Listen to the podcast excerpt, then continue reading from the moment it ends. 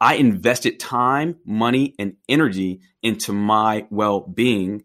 And I believe that I don't have a secret. Like, that is the secret.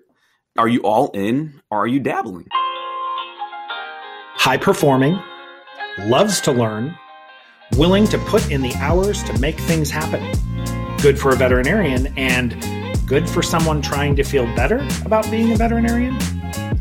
Welcome to a brand new episode of the Veterinary Business Success Show, a part of the VetX Leaders community online. In each episode, we explore ideas and subjects you can use to manage your veterinary practice better and be a better leader. I'm your resident asker of questions, Brendan Howard, and the smart person I interview today is a veterinarian with many helpful acronyms, a positive attitude, and a love for business inspiration.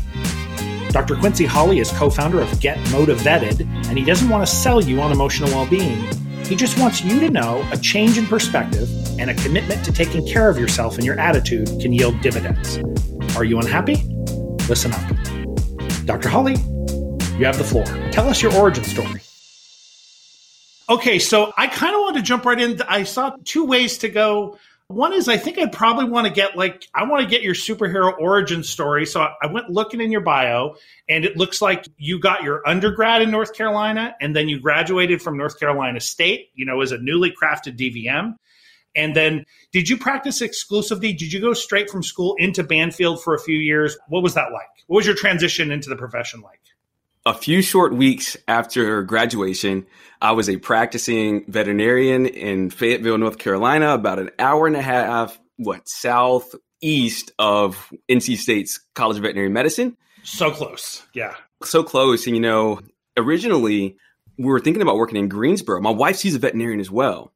Oh, wow. And so we got job offers at the same practice here in Fayetteville, North Carolina. And so we decided to go ahead and take that. We thought it'd be cool as new grads and as a couple to work in the same practice. And I think that worked out pretty well, you know?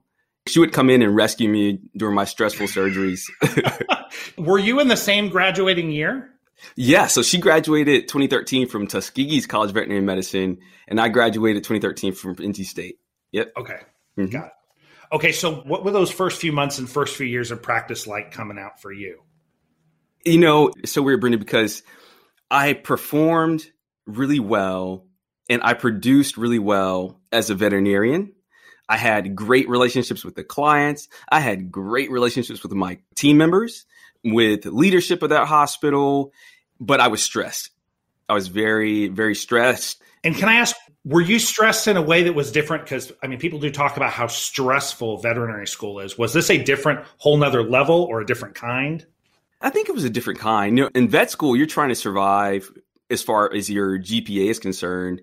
In practice, you're trying not to go to the medical board. and, you're, and, you're, trying not to get fired. You're trying to kill okay. people's animals. Okay. That's kind of the way I was looking at it. Because if you had a really difficult surgery, right?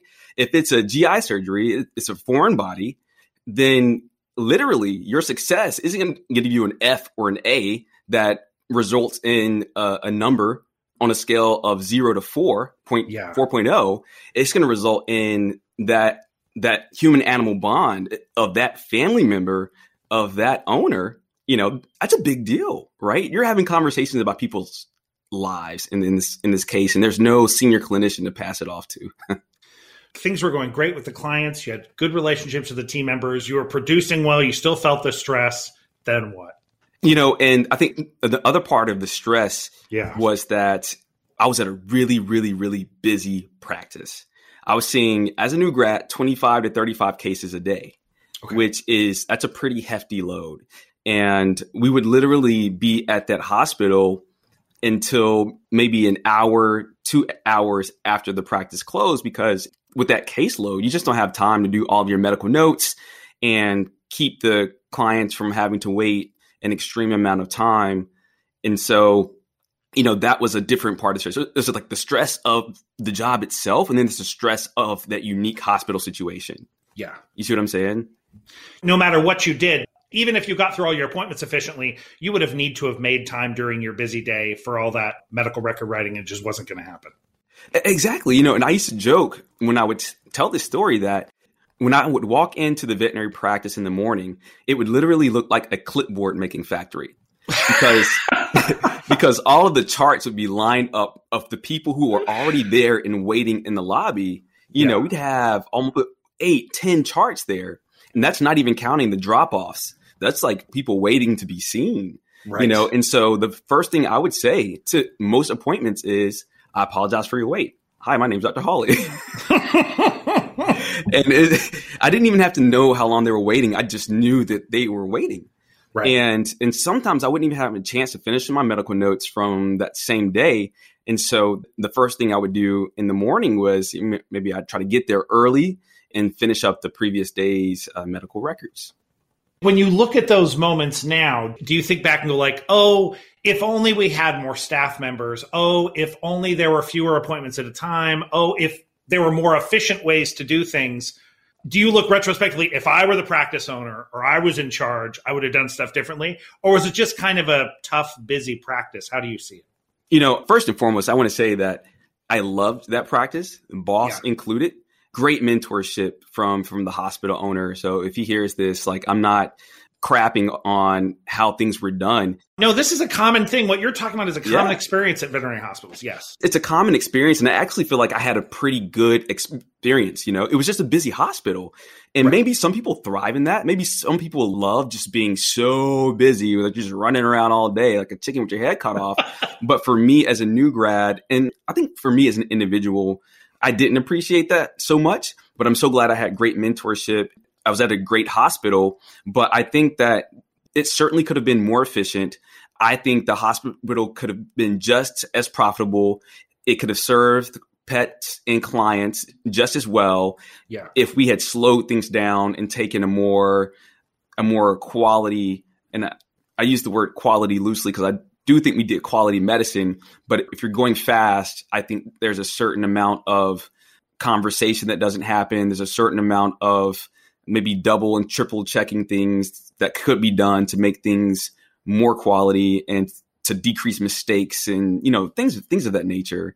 And, and the retention in the hospital was pretty atrocious. And i think that's we were in a military town first and foremost so i think some of it goes to that.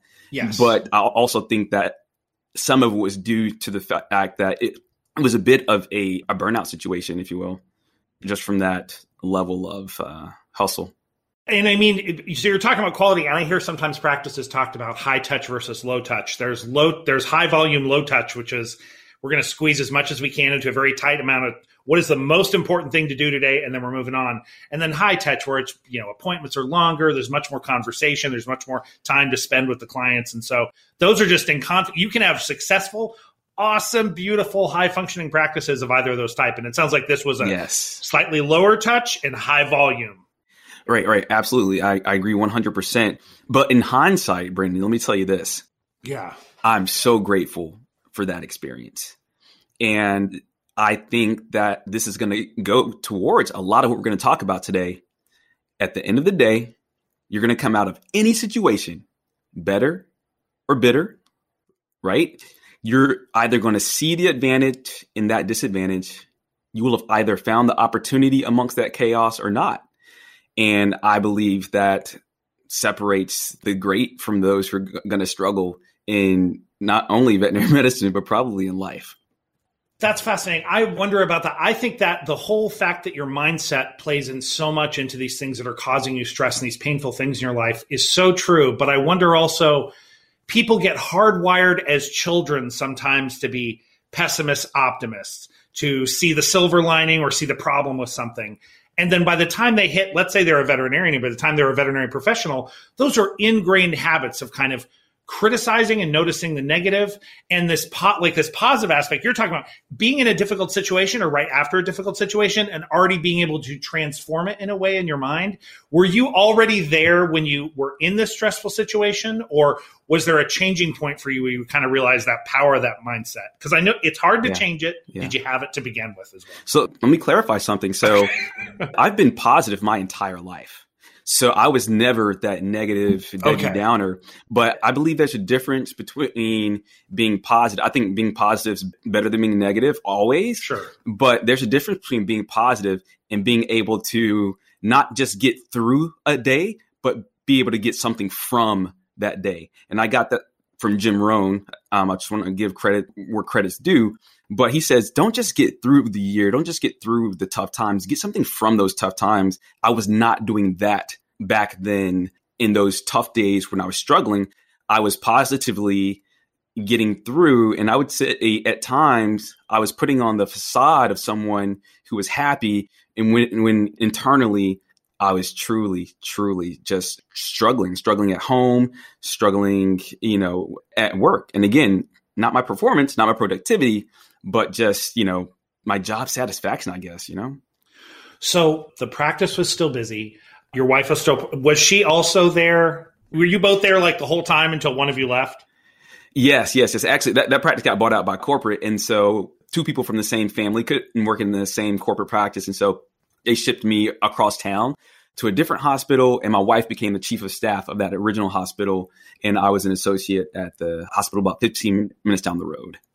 Were they really, were both those hospitals really kind of, again, that same high volume, a lot of stress on the job, or was this new one a little different? It was a little different. So when I first got there, there were just two doctors. At the first practice, there were seven of us total. And that hospital was just known. Uh, so the, the hospital I went to was actually a newer hospital on a slower side of town, if you will. And I think that the the ultimate point I'm trying to make is that yeah. I still wasn't completely satisfied at the second hospital with the slower caseload. I was now seeing about 15 to 20 cases a day. But if you still don't have that mindset, that growth mindset or that well-being mindset, then yeah. you can still struggle. It doesn't matter the caseload. And that, that's kind of my point. And I'm actually grateful again that I had that really busy caseload because it's made everything else since I left that hospital just a piece of cake. I mean, I, I, I walk into places where people are just, they're struggling with, you know, 10, 15 cases. And I'm just like, this is so awesome. you know what I mean? Like this is just, too, I mean, what am I going to do with all this time? but I do love that you went from the busy one. And so you probably fixated on that. The problem is this place is so busy. And you get to this other practice, and you're like, great, a lower caseload. Now I'm going to feel great. But yeah, clearly nope, it nope. wasn't perfect. So then noticing that, what did that do? So you're in the second practice, it's a little slower. So another part of the story, if I take you back just yeah. a little bit, is that sure before I left uh, that practice, and for a, a, good amount of the time that I was at that first practice, since I didn't have any healthy coping mechanisms. So for the listeners, my big thing is well-being. I'm a well-being enthusiast, not an expert, not a guru, an enthusiast. I just love the subject of well-being as it relates to veterinary professionals, but I didn't have any of that for those first three years after graduating. And the way I dealt with the stress, the way I coped was with alcohol, was with smoking, and with food. Yeah. And as you can imagine, it just makes things all the worse. So I'd literally leave work. I'd go to the first gas station I would see on the way home. I'd get an alcoholic beverage, pour it in a cup, and I would drink and drive and smoke on the way home. Yeah. And I had some really dark times and moments, even where I was having suicidal ideation my wife and I were thinking about divorce. She thought it was me. I thought it was her. You know, that, that whole story. We probably both thought it was the practice and the, the decisions and things like that, the career decisions. But it was the day after the 2016 presidential election. So I graduated in 2013 and I left that hospital after in, in the second or maybe the last quarter of 2016 okay. but it was the day after the presidential election had nothing to do with who was elected but i was sitting in this exact same room and something came over me and i was just like dude enough is enough, man. Like you have been somewhat of an achiever your entire life, and you're obviously miserable and somewhat not throwing my life away, but it felt that way. I just made a commitment to myself to spend the rest of my life working towards the absolute best life possible. And I, I didn't even know what that would look like. But I just made a commitment and I said, I don't know what it's going to take, but I'm going to figure that out and I'm going to pursue that until I die. Did something happen in that moment? What was the thing? Yeah, yeah, so I would like to just credit, I guess, you know, like divine intervention. I'm not, I'm not big on religion, but I am pretty spiritual. And you know, I was sitting in my man cave that morning, and I was actually looking at the stock market, Brendan. If I'm being honest, I love the stock market. I have been enjoying the stock market since I was in undergrad. A friend told me about it, so I would always just look at the stocks every single day, and I noticed something on that morning after the presidential election, that there was so much movement amongst the stocks, certain sectors, like in particular, just steel stocks, all the steel stocks just, you know, just up like 12%. Yeah. And it stood out to me because I hadn't really noticed how much the things like presidential elections would affect the stock market. And I said to myself, Quincy, what other things have you missed out on in life because you simply have been, you know, playing video games, doing fantasy football, spend so much time drinking and, and smoking and just wasting time. Like, what other opportunities have you missed because you haven't been just keyed in on the good and, and, the opportunities of life? And so I don't know if that sort of got me thinking, but that was one of the things that, that I somewhat noticed that morning. Today's show is brought to you by VetX International. Now, are people the major pain point in your practice? If so, you're not alone. Over 90% of managers report staff problems to be their number one issue. At the root of this problem are usually three dysfunctions a poorly articulated vision, toxic culture, or some form of leadership breakdown. If this sounds familiar, then do not despair, help is at hand. I encourage you to check out Leaders, a veterinary specific leadership training program where you will learn how to create and execute on a shared vision, how to hire well, and build a powerful, high performance practice culture without all the drama. The class is accredited, delivered online, and open for applications now. To learn more, listen to a free training webinar or apply, visit vetxinternational.com forward slash leaders.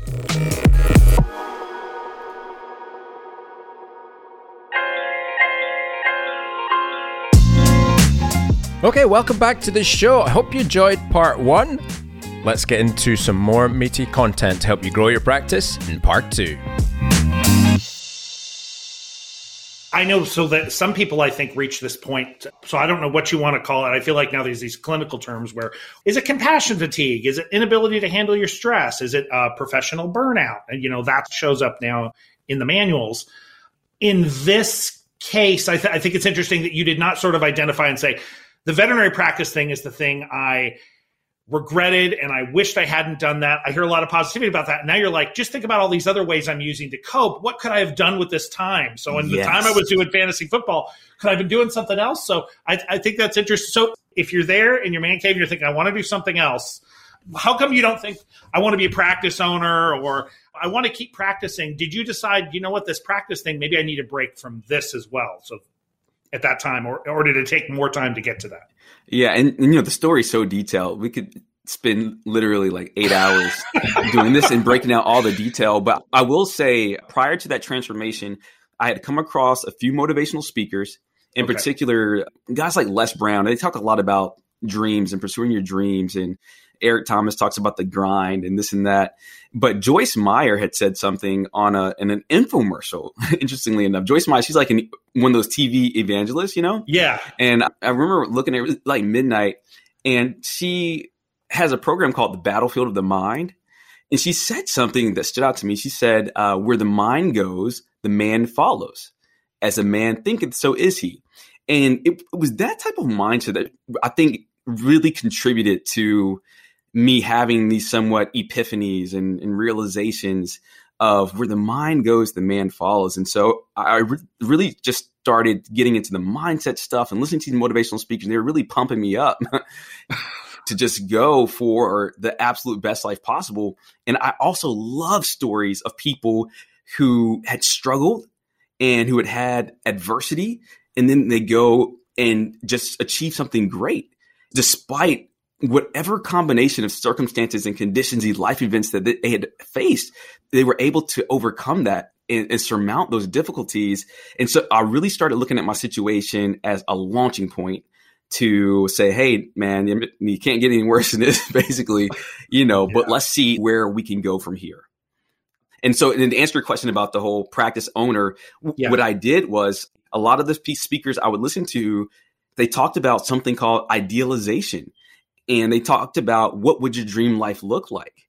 And so I literally wrote this out on a sheet of paper that if I had a magic wand, if I had Aladdin's genie lamp, what would my ideal life look like? Right? And there's some things that were probably on there that aren't on there now because, okay. you know, it's a very crude state that you're in at that at that moment, right? It's a very new thing. And so you're probably putting down things like that don't really have true value and meaning, but you think they do. But needless to say, one of those things was I didn't want to be in the hospital that I was in at that moment. And I didn't like the way that I practiced. And I wanted something different where I could still be a veterinary professional, still practicing, but a lot of the negative parts I didn't like would be gone. And all the parts that I did like would be there. And interestingly enough, you know, I worked yesterday at a really busy clinic and I worked Saturday as well and had a great time on really busy uh, preventive care runs. Yeah. And, you know, it's the job that I idealized back three, four years ago. That exact thing that I wanted, it manifested about a year and a half later.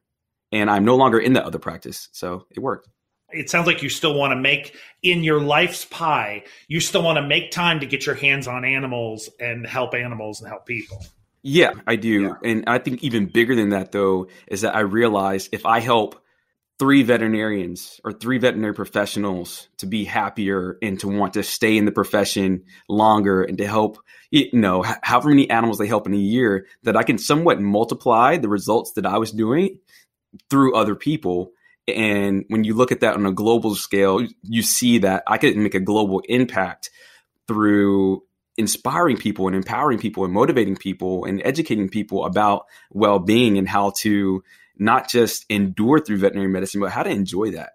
And that's why I've taken this role of speaker and course creator and coach and things like that.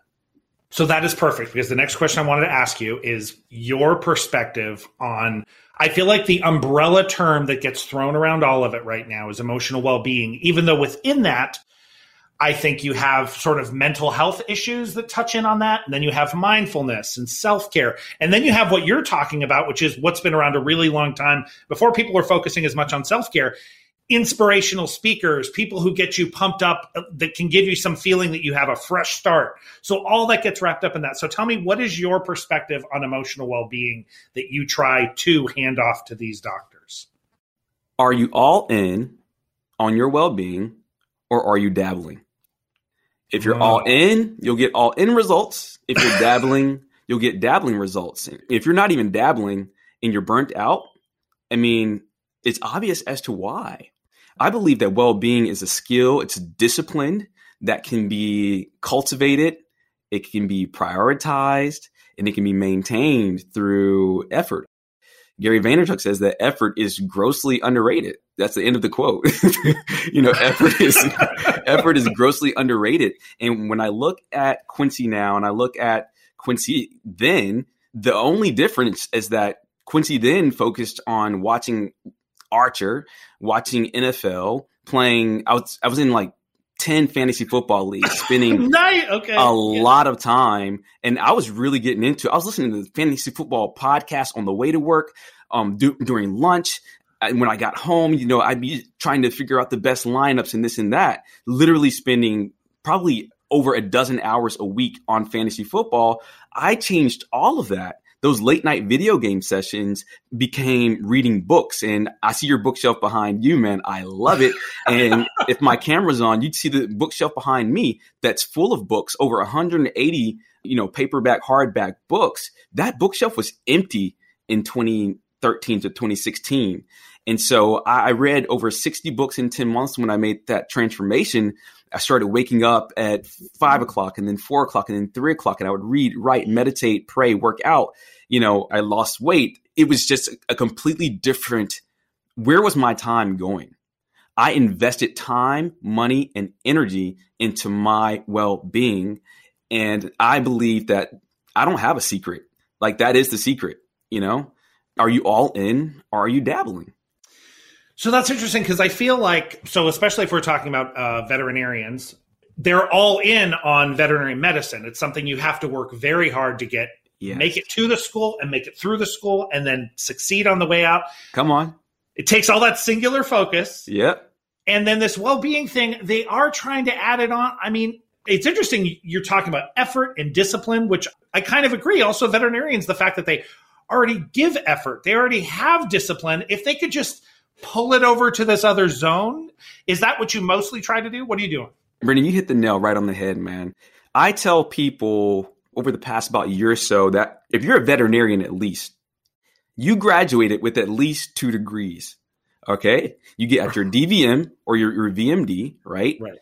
But you also got your PLC. You know what that stands for? No. Professional Learner Certification. Okay.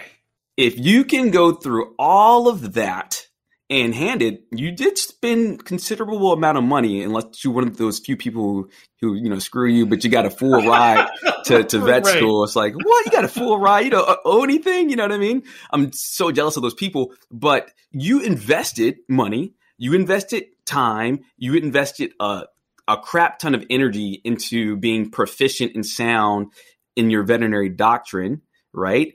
And you came out as someone who is proficient and sound in veterinary medicine. It's very simple, right? If you'd have done that to be a mechanic or a really good cook or name any other profession to learn Spanish. You know, my brother works on cars. My sister, she is uh, bilingual in Spanish and she, she has her own successful Spanish.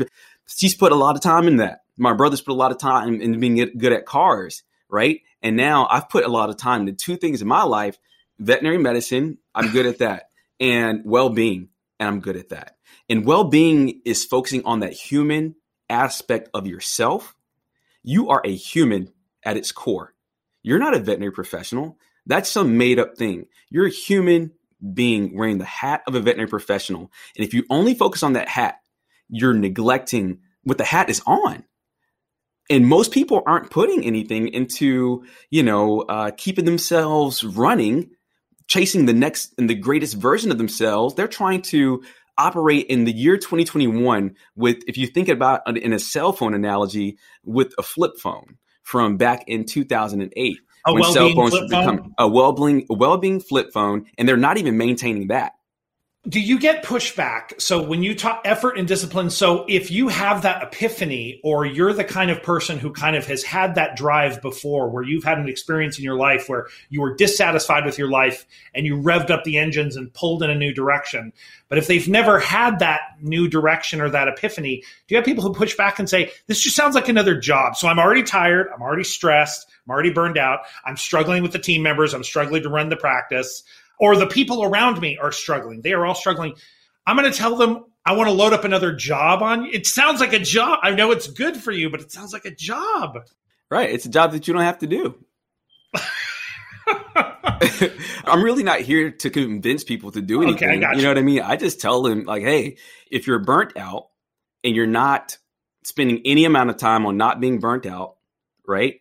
And I've I've got some frameworks that I could someone run by you, and there are different ways. So, for example, so Yeah. one one sort of framework that I have is something called stacking. Because you're exactly right. We're busy professionals. I'm so sympathetic to all of this. And I also want to throw out there in any well-being conversation I have, especially a public one, I highly recommend that people see mental health professionals. I'm not one. I don't claim to be. And if you're you're in clinical depression, then you need to go see a mental health professional. It's not not a bad thing. That's a great thing. Okay. And there's nothing wrong with you if you have clinical depression or clinical anxiety or any of those other things, right? You're perfect the way you are.